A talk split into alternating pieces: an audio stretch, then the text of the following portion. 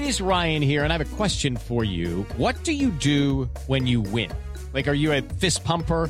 A woohooer, a hand clapper, a high fiver. I kind of like the high five, but if you want to hone in on those winning moves, check out Chumba Casino. At ChumbaCasino.com, choose from hundreds of social casino style games for your chance to redeem serious cash prizes. There are new game releases weekly, plus free daily bonuses. So don't wait. Start having the most fun ever at ChumbaCasino.com. No purchase necessary. Group. Void were prohibited by law. See terms and conditions. 18 plus. Judy was boring. Hello. Then Judy discovered ChumbaCasino.com. It's my little escape. Now Judy's the life of the party. Oh, baby, Mama's bringing home the bacon. Whoa, take it easy, Judy. The Chumba life is for everybody. So go to ChumbaCasino.com and play over 100 casino-style games. Join today and play for free for your chance to redeem some serious prizes. chumba ChumbaCasino.com. No purchase necessary. Void were prohibited by law. 18 plus terms and conditions apply. See website for details. Hello, it is Ryan, and we could all use an extra bright spot in our day, couldn't we? Just to make up for things like sitting in traffic, doing the dishes, counting your steps, you know, all the mundane stuff. That is why I'm such a big fan of Chumba Casino. Chumba Casino has all your favorite social casino style games that you can play for free anytime, anywhere with daily bonuses. That should brighten your day a little. Actually, a lot. So sign up now at chumbacasino.com. That's chumbacasino.com. No purchase necessary. VGW Group. Void were prohibited by law. See terms and conditions. 18 plus. Okay, round two. Name something that's not boring. A laundry? Ooh, a book club. Computer solitaire, huh? Ah, sorry, we were looking for Chumba Casino. That's right. ChumbaCasino.com has over 100 casino style games. Join today and play for free for your chance to redeem some serious prizes. ChumbaCasino.com. No purchase necessary. Void were prohibited by law. 18 plus terms and conditions apply. See website for details.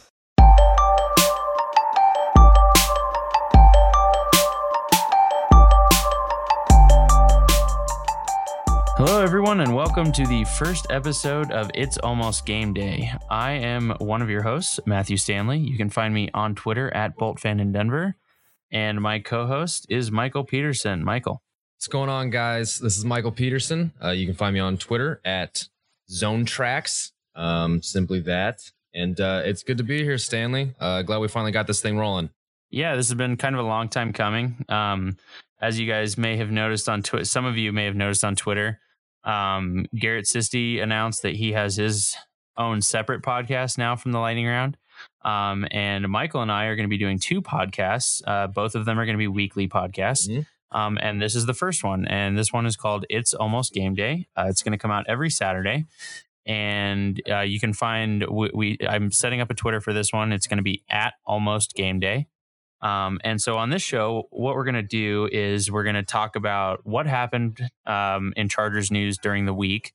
Uh, we're going to go over the final injury report, which comes out on Fridays, and then uh, give a kind of a little game preview. Nothing, nothing t- super in depth because you're going to get plenty of that. So we're just going to give our quick down and dirty thoughts and maybe a quick prediction of the game.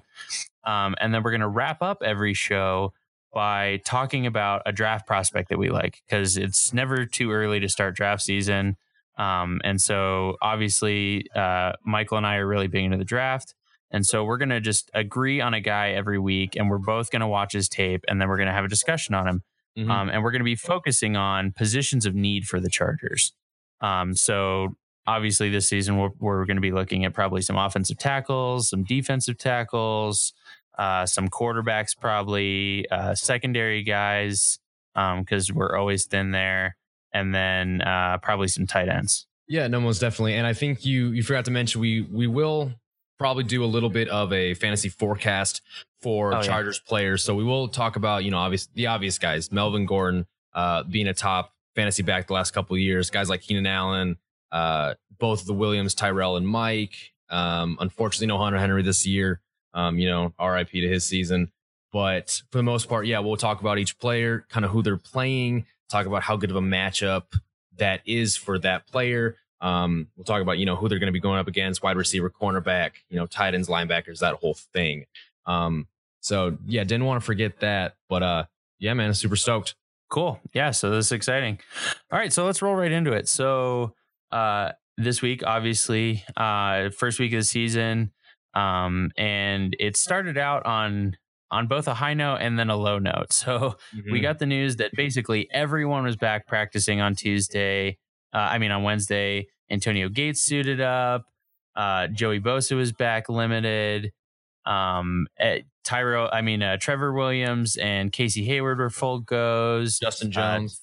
Justin Jones is a full go. I mean, everything was, yep, it was sunshine and rainbows.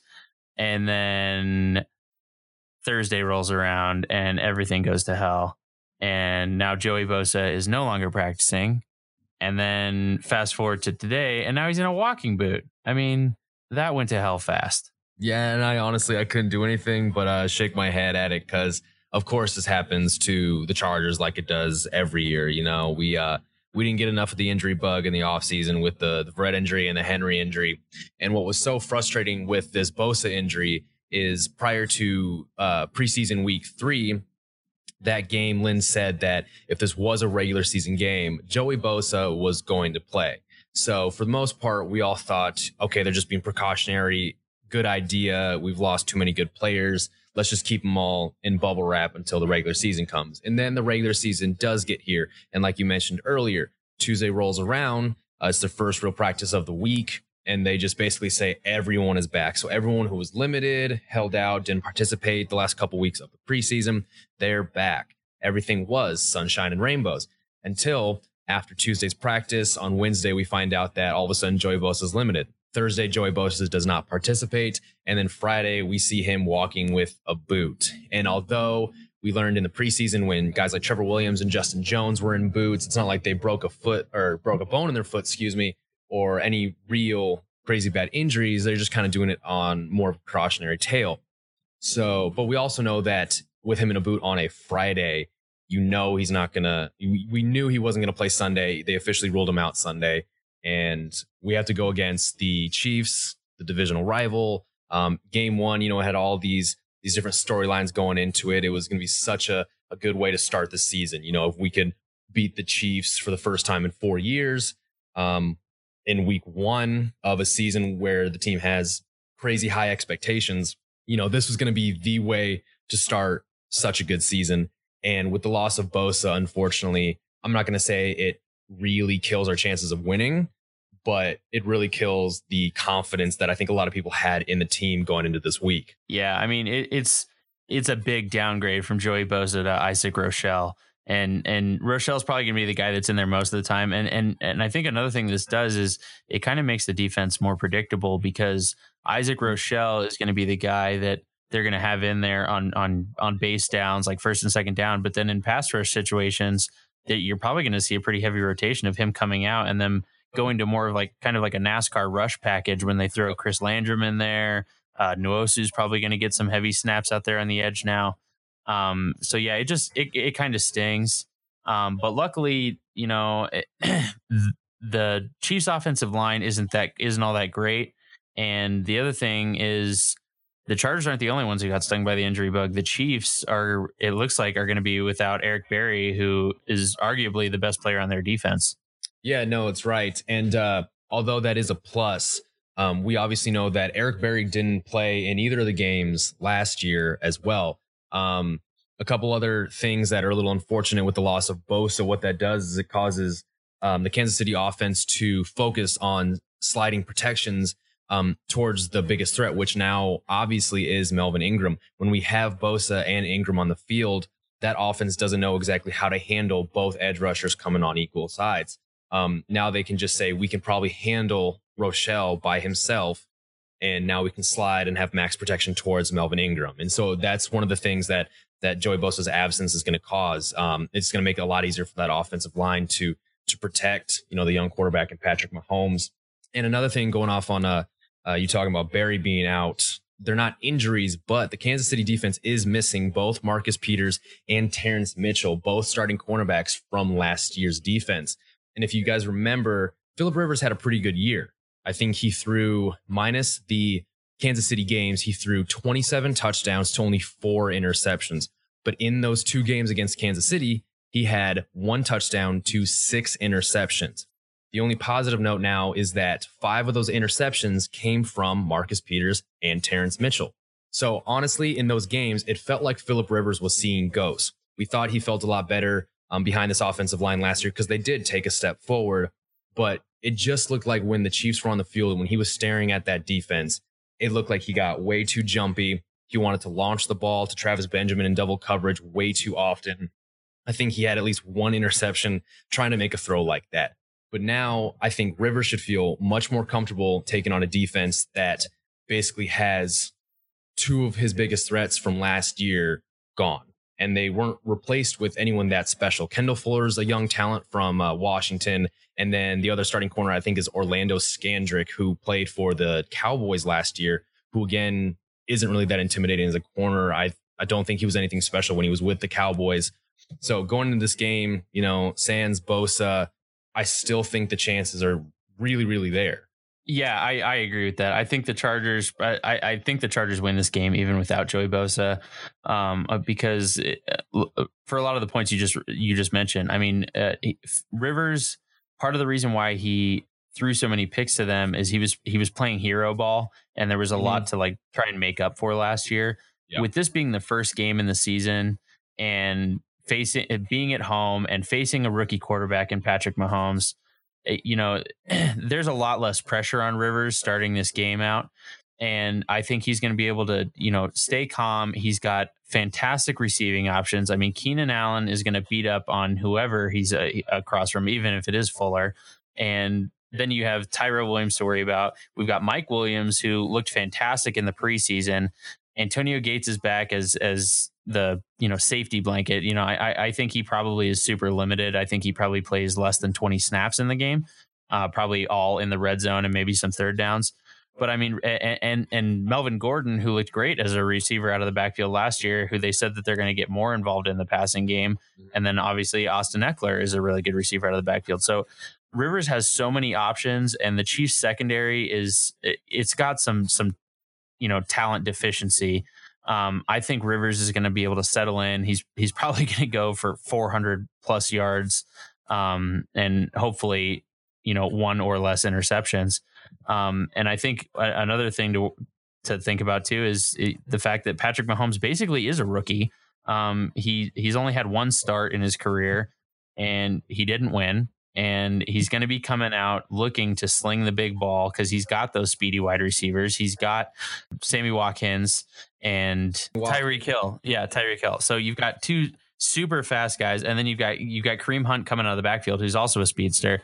So you know he he's gonna, and that's what he's known for. Patrick Mahomes is that big gunslinger, and uh, so I you know I think the Chargers defense is going to be savvy enough to come away with a couple interceptions on that. It's not going to be like the last four years when Alex Smith is out there playing it safe and managing the game. They're going to have Patrick Mahomes giving their defense this defense opportunities to take the ball away. Mm-hmm. No, you're exactly right. And another name that we didn't mention before that is no longer with the Kansas City defense is actually veteran linebacker Derrick Johnson. Now, I don't recall if he's been that much of an impact player. I know as a career, he's had a very, very healthy career um, one of the best to do it over the last 10 to 15 years. I think he's around the 33, 34, 35 age range. But again, that takes away a veteran presence at a really important position among any defense. So Derrick Johnson's out, and you've got just looking at the uh, the roster right now, or excuse me, the unofficial depth chart for the uh, the Chiefs. They did add Anthony Hitchens from the Cowboys. Uh, he's a former Iowa Hawkeye, just like uh, yours truly, and he was a, a team captain, I believe, uh, no, he wasn't with the Dallas Cowboys, excuse me, but he was a multi-year captain at Iowa. Um, one of the leading tacklers with the Cowboys when he's been able to stay healthy. And he's actually in the middle with Reggie Ragland. So if that name sounds familiar, is a former Alabama linebacker, um, who I believe was a first or second round draft pick a number of years ago, maybe, you know, two or three. So you've got some names with uh, some experience. You know, you've got some talent there. Your left outside linebacker, Justin Houston. Um, we know what he's worth. Uh, one of the best sack artist in the game as well. I believe he had 22 a number of years ago or something like that. I think him and JJ Watt both have tied uh, Michael Strahan's record for most sacks in a season or have gotten really close. Um, so we obviously know he's a dangerous threat coming off the edge. And we also have Dee Ford. Now, I don't remember um, if Dee Ford's done too much lately as well, but in college, he again was great sack artist. Um, so I, you know, it's not Melvin Ingram and Joey Bosa, but they've really do got some talent in that front seven. um, Xavier Williams, Derrick Nnadi might actually, uh, the rookie out of Florida State, a nose tackle that a lot of people thought the Chargers needed to pick up in the draft. He might actually be one of the starting uh, defensive tackles for the Chiefs as well. So, you know, it's not, it doesn't really stand out on paper, but it's a very underrated unit that I still think can give the Chargers fits if they don't figure out their run game early on. Um, and with Michael Schofield, I think we talked about it. Forrest Lamp obviously isn't starting week one. So we will have Schofield and Joe Barksdale on that right side. Not the best duo um, to give anybody confidence, unfortunately.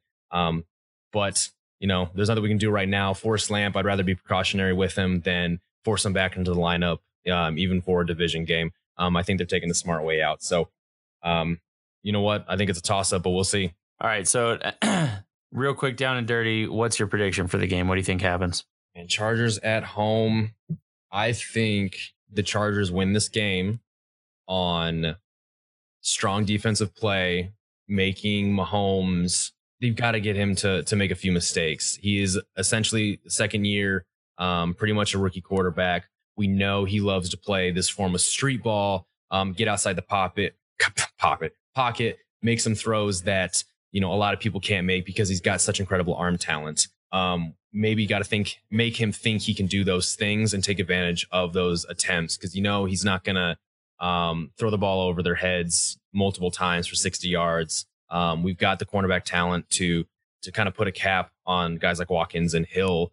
Um, I'm gonna say 24 to 21 Chargers. yeah, I think that's a lot closer to being right. So last night when I did the recharge with Ruben, um, which is also posted over on uh, Bolts from the Blue, um, when I did the recharge, you know, I I was I guess being too optimistic, and I was assuming that they were just really being precautionary, holding out Bosa yesterday, and that I was assuming he was going to come back in practice today and be able to be available in the game. Um, so I had the Chargers blowing them out. I had the Chargers winning like really thirty-one. To, Oh, I had them winning like 31 to 17 because I just wow. I don't I don't see the Chiefs defense stopping the Chargers pass offense like almost at all. Um, but I I think that the the Chiefs are going to be able to put up probably another touchdown than I was thinking yesterday. So I'm still going to be I still think it's going to be a high scoring game. Um, but I think it's probably closer to like 28 24 tomorrow.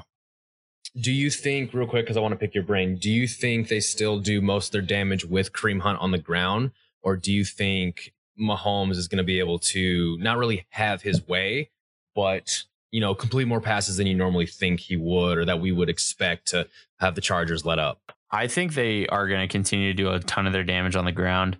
Um, the the Chargers finished last year like 31st in run defense, and they didn't really do anything to fix that in the offseason. Uh, we kept saying they should bring in a guy like Johnathan Hankins. Um, they didn't do that. They drafted a defensive tackle in the third round who hasn't played it down yet, so we don't know what kind of impact he's going to have.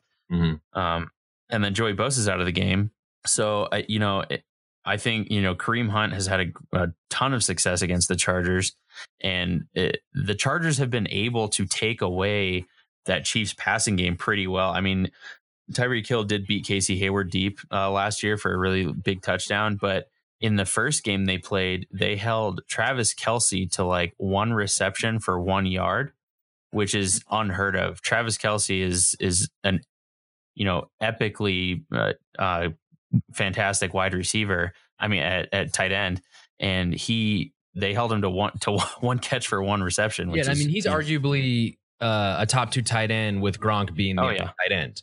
Um, exactly, and that's so, kind of first tier. Yeah. Yep. And so, I mean, the Chargers defenses have has proven, uh, you know, and take it with a grain of salt because that was Alex Smith at quarterback. Um, but they've proven that they can handle passing defense, uh, passing offenses, and they haven't done anything really to improve the run defense. So I, I think that that's got to be their first plan of attack is feed Kareem Hunt, um, especially getting him to the outside and just you know go to town on this Chargers run defense. No, and I and I definitely feel you on that. We didn't do anything in terms of uh, getting interior def- defensive line. Um, Johnathan Hankins would have been awesome. I don't think we should overlook the fact that they did add guys like Kyzir White and of course Derwin James. Um, because if, if I look think back to a lot of those big runs that Kareem Hunt had against the Chargers, especially in their first game in Week Three, um, Kareem Hunt did a number on the guys like Tre Boston and you know Addae. We like to think he does most of his best work near the line of scrimmage, and he's a good uh, you know defender in the run game. But I think we added a much better overall player in Derwin James as an upgrade to Tre Boston. I remember specifically one run where Tre Boston just took the most piss poor angle, and it almost looked like that dude was scared to come up and try and lay the wood on Kareem Hunt. And I just don't see that happening anymore. I feel like we have much better athletes at the second and third level. Um, and I don't think we can overlook the possible um, impact they will have on the run defense if you know they know that their interior defensive line isn't going to do too much in terms of plugging up holes. Um, hopefully, they just you know plug the gap they're supposed to and let the second and third level kind of clean up. Um, I think if anything, that's the best way we can handle uh, the run game from the Chiefs. That's true. Yeah, they they did uh, add a lot of speed um, and and some you know some power tackling back there. I mean, Derwin's a, a much better hitter than than Tre Boston was. Uh, you've got guys like Kyzir White who can bring the lumber. You've got uh, in the preseason, um, uh, Uchenna Nwosu was all over the field. He was, and, he and was. he he can. I mean, he he surprised me with his speed. I knew he was athletic, but he he was kind of like shockingly fast moving sideline to sideline. So you're right. They, they did add some um, some good athletes at the second level and not just athletes, but athletes who can tackle well.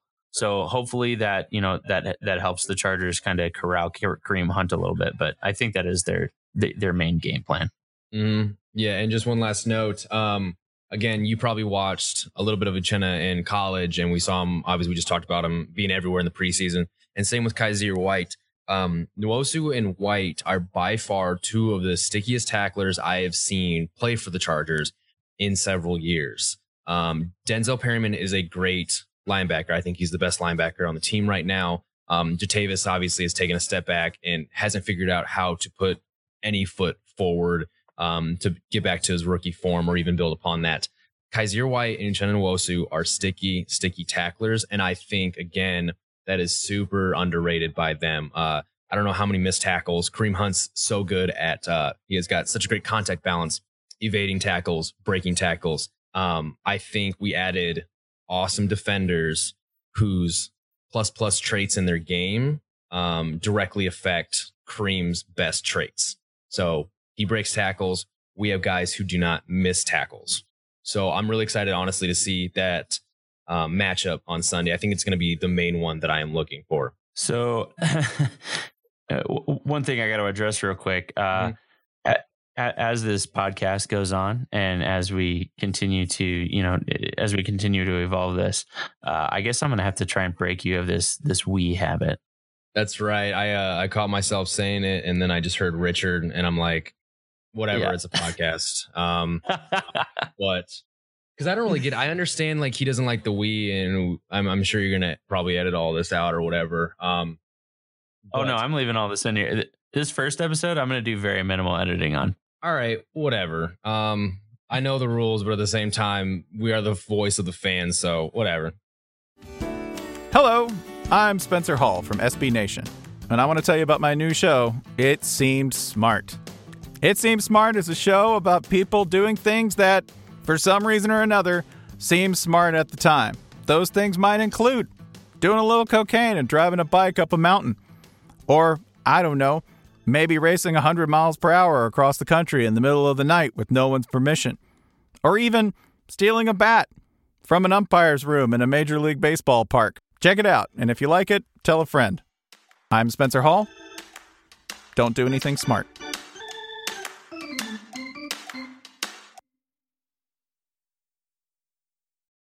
All right, so uh, let's roll into the the fantasy aspect. So as we were just saying, um, offensively, I think the Chargers are going to put up a lot of points, and I think it's a good week to pretty much start any of the Chargers offensive players that you have on your roster. Um, I think even Austin Ekeler might be, you know, if you've got a if you've got like a super flex, uh, super flex league, or or you're you're questioning your current player in flex, I'd even throw Austin Ekeler in there, but I think Keenan Allen is a for sure start. I think Philip Rivers is a for sure start this week.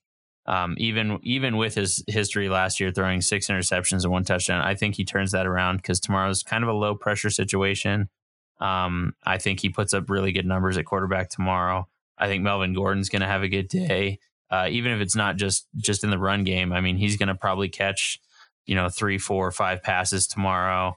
Um, I, he's going to come away with at least one touchdown. So, I, you know, for me, it's pretty much if you have a Chargers offensive player that's that's not Travis Benjamin, I say go ahead and start him. Yeah, no, most definitely. Um, and maybe not Virgil Green, honestly, and I'd probably be a little wary of Antonio Gates. Uh, yeah, if you if you drafted Virgil Green, you've already messed up. Yeah, unless you're in an impossible 18 to 20 team league and you actually are scraping that far on the barrel. Um, I don't think so. But yeah, I'm going to pretty much echo um, your points. Melvin Gordon and Keenan Allen are obvious uh, for sure starts. You have last year's wide, re- wide receiver three in ESPN scoring. I think Melvin Gordon was running back five. Um, obvious, obvious must starts. Philip Rivers for sure. I know he's had the history, especially last year, but those defensive backs are gone. The bane of his existence was Marcus Peters, and he is out of there. The defense is so much younger. Um, and I think his offensive weapons in general are much, much better um, this year. Um, again, Gates, not really sure how much he's playing. Uh, he's super touchdown dependent throughout the season.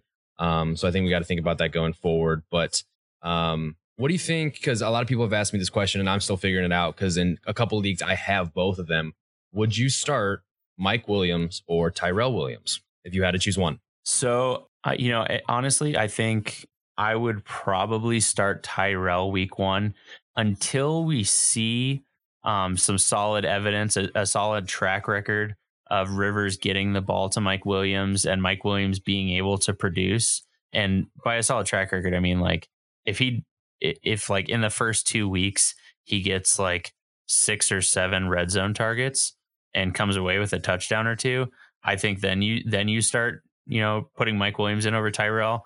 But un, until until Mike Williams prove like until the team proves that Mike Williams and Rivers have some kind of connection and the game plan is to use him in the red zone, I don't I don't think you start Mike Williams over Tyrell. Yeah, I think you're correct. Um, I don't think you start obviously an unproven commodity until he has proved uh, anything whatsoever. And I think it'll be important, at least watching this first game, who is going to be the second wide receiver in two wide receiver sets along with Keenan Allen. I think that should play a role in who you decide to start. But at the same time, without Hunter Henry in the lineup, you would expect the Chargers to run a lot more three wide receiver sets or even three wide receiver, two running back sets. I mean, without Virgil Green, I mean, I don't even think we need Virgil Green half the time to, uh, to be able to imagine, um, a formation, a package with, uh, Keenan Allen, Mike Williams, Tyrell Williams, and then Ekeler and Gordon in the backfield. That is formation pornography.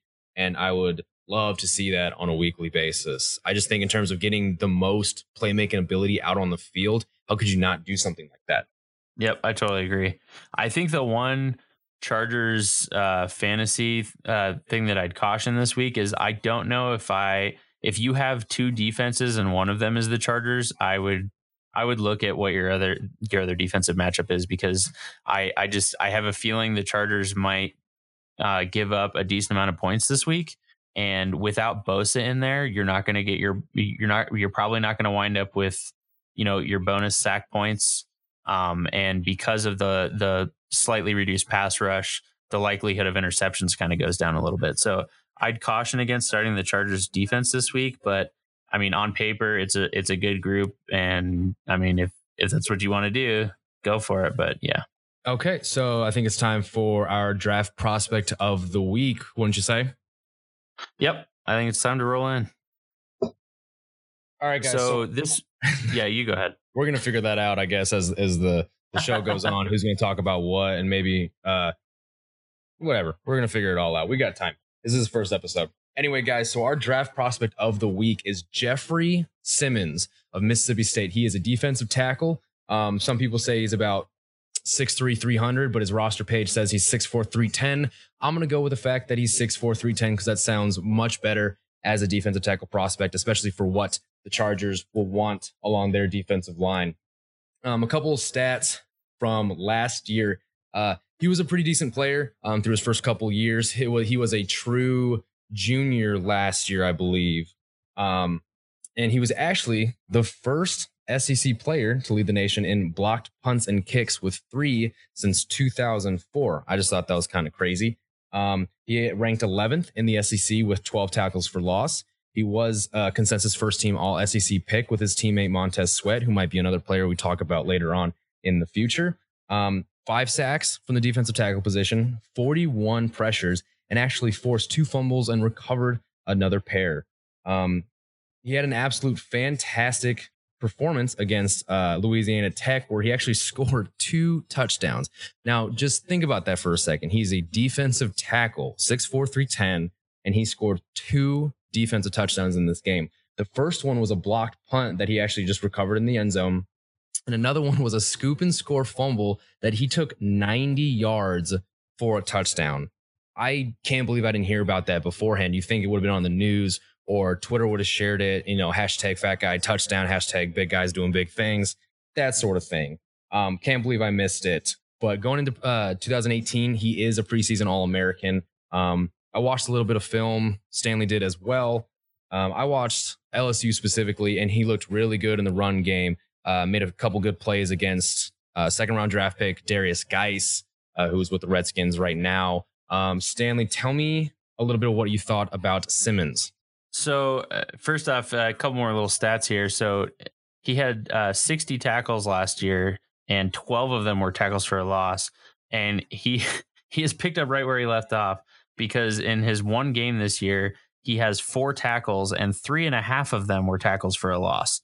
Um, he's he is just a freak. He so a, a couple little things to point out here. So he is actually last year was his true sophomore year. He's a true junior this year. So okay. he's draft eligible this year. Um, and he he is currently, according to Mississippi State, he is currently benching 450, squatting 600, and at six, even on the low side, at 6'3, 300 pounds, he only has 15% body fat. Like he is absolutely rocked out.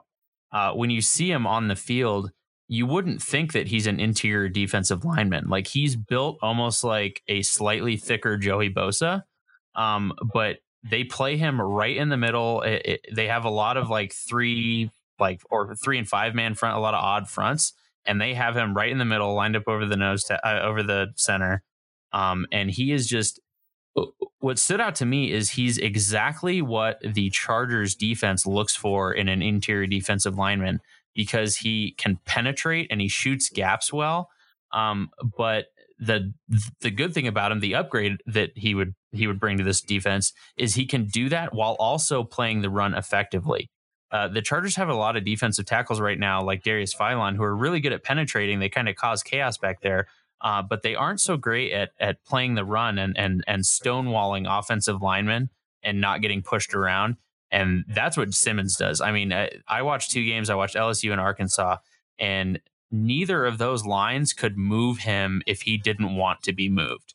Like that, they they usually ran away from him, and he still found ways to shoot gaps and make tackles for a loss. Um, he just he's super powerful, and it looks like he does have a really good repertoire of pass pass rushing moves. Um, he you know he's got a really good bull rush. He's got a really good rip. Um, I've I saw him use a spin effectively. I mean, he's he looks like a really good complete package on the field. No, and you got that right. Uh, I was checking around the internet, seeing what everyone else has to say about it. Um, and the consensus is, yeah, he is a very good uh, player of the run. Um, one thing I noticed that I didn't notice while watching him is someone brought to the uh, to the light that he has a very squared stance. And for you guys who haven't played football or can remember or ever played defensive line, um, you're sort of in a modified track stance. So, you know, depending on what side of the field you're on, uh, you got one leg forward, one leg back sort of thing. So Jeffrey Simmons plays with a square stance that actually burdens him from getting off the line as quick as possible. And uh, um, essentially, it, it, it, all comes down to form where uh, you just apply more pressure to the ground and you can get up the field faster. But um, he plays in mostly a four point stance, so it's not super crazy that he's got a square stance. But this does help him stay stout, keep his base in the run game, which obviously shows in his film. Um, he locks out his arms uh, with tremendous force. He has not moved whatsoever. Going back to the LSU game, um, LSU has a left guard. His name's Garrett Brumfield. And in their first game, actually, Nick Brossette, their running back, popped off a 50 yard touchdown run against Miami last week. And it was all because of some extreme effort by Garrett Brumfield. He's a 6'3, 300 pound uh, left guard who's actually one of the top uh, interior offensive line draft prospects.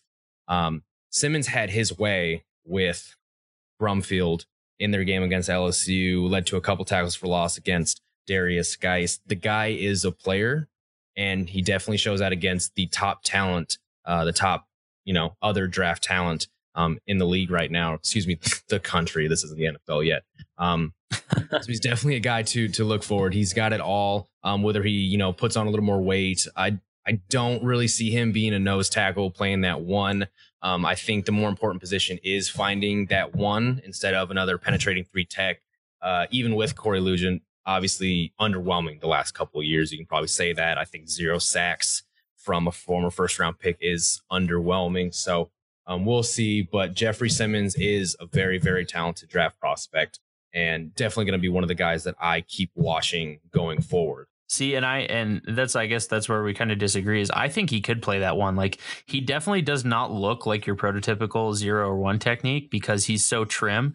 Mm-hmm. Um, but he, I mean, he he's kind of like Forrest Lamp on the defensive line. Like he's just he's so strong and so good technically um, that uh, he could play any position you put him in on the defensive line, and he's just he's so athletic that he just overwhelms people. I mean, it, I, I'm already salivating thinking about when the Chargers uh, do that do that overload formation where they put Bosa and Ingram on the same side, and just thinking about like Bosa on the edge, Ingram uh, at the three, and then uh, Simmons at the one. I mean, there's nothing you can do to stop that. Somebody's getting a sack on that play every single time he's just he he looks like a really solid package. Um, he's he doesn't have any injury history.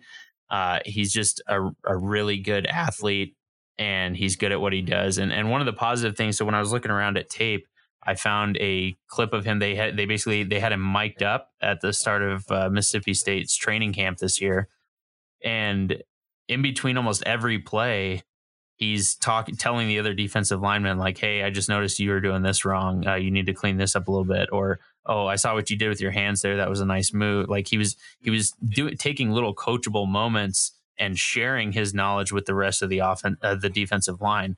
Uh, and that was really cool to see. Like those are the, the those are tom telesco kind of players guys that are our leaders like that um but i guess we would be remiss if we didn't talk about uh, the one red flag that he's got um, is uh, he has a, a, technically he has like a, a a character question mark.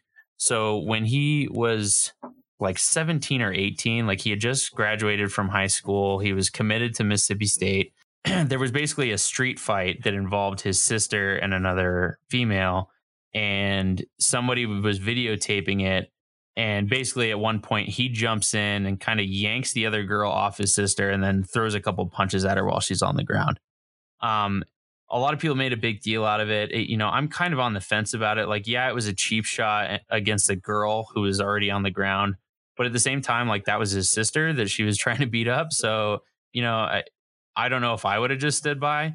I mean, I probably would have handled it differently. I probably would have just like tried to rip my sister away and keep her away. And yeah, I don't like, think either of us would have ever threw a punch at the girl because right you'd like to think everyone knew better. Um, so yes, he could have just uh, yeah. ripped out his sister from the fight. Um, it was very, very unfortunate. Um, quite surprising that he did stay. I know it was a sister, blah blah blah, but uh, I think yeah. he is very lucky to have stayed. You know, a bulldog and going to Mississippi State after uh, uh, an incident like that. But yeah, but uh, since then, I mean, he's had like he's had zero issues. Um, he, everything I've read is that he's an exemplary member of the team.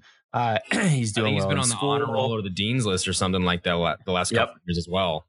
Yeah, so I you like I think that was just him being a young dumb kid. I mean, high school kids fight. It's kind of what they do.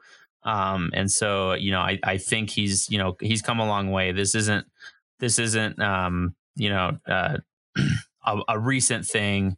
Um, it was three years ago. He was a dumb kid. So I mean, it, obviously, it's gonna come up Like th- this is one of those things that it's going to get talked about basically every at, like as soon as he starts slipping in the draft, it's going to come up.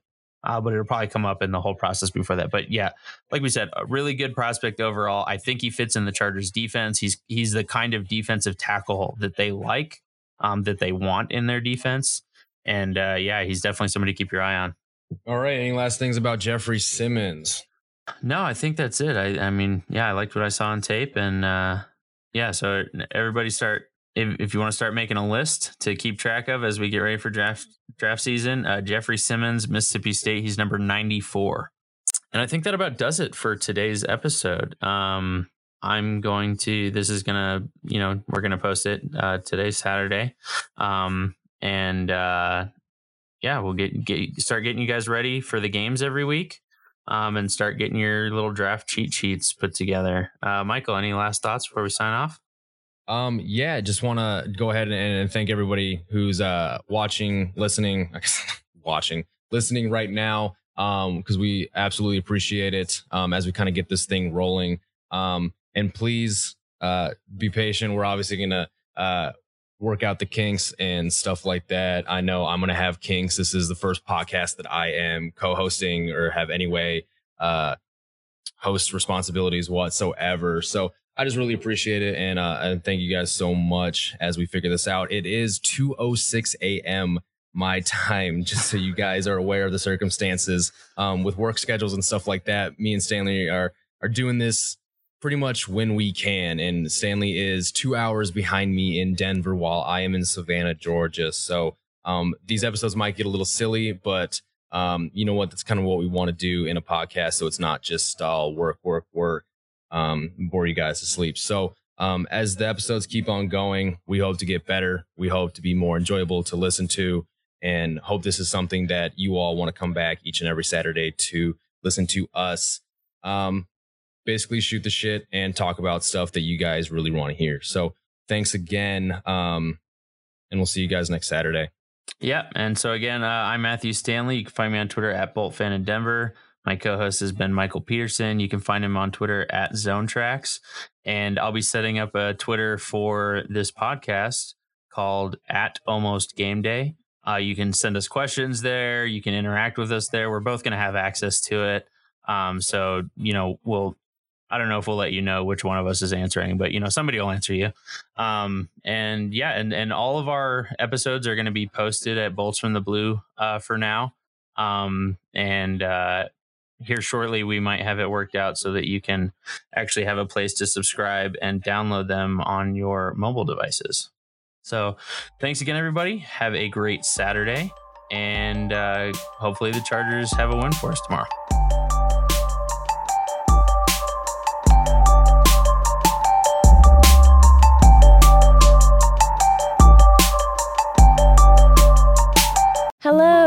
I'm Ashley Carman. I'm Kaitlyn Tiffany. We're the hosts of Why'd You Push That Button, the Verge's show about all the choices technology forces us to make. We're back for season three, talking about questions like why do you delete your tweets? And why do you type in lowercase letters that make you seem like a serial killer? and why are you on an exclusive dating app? You're not that special.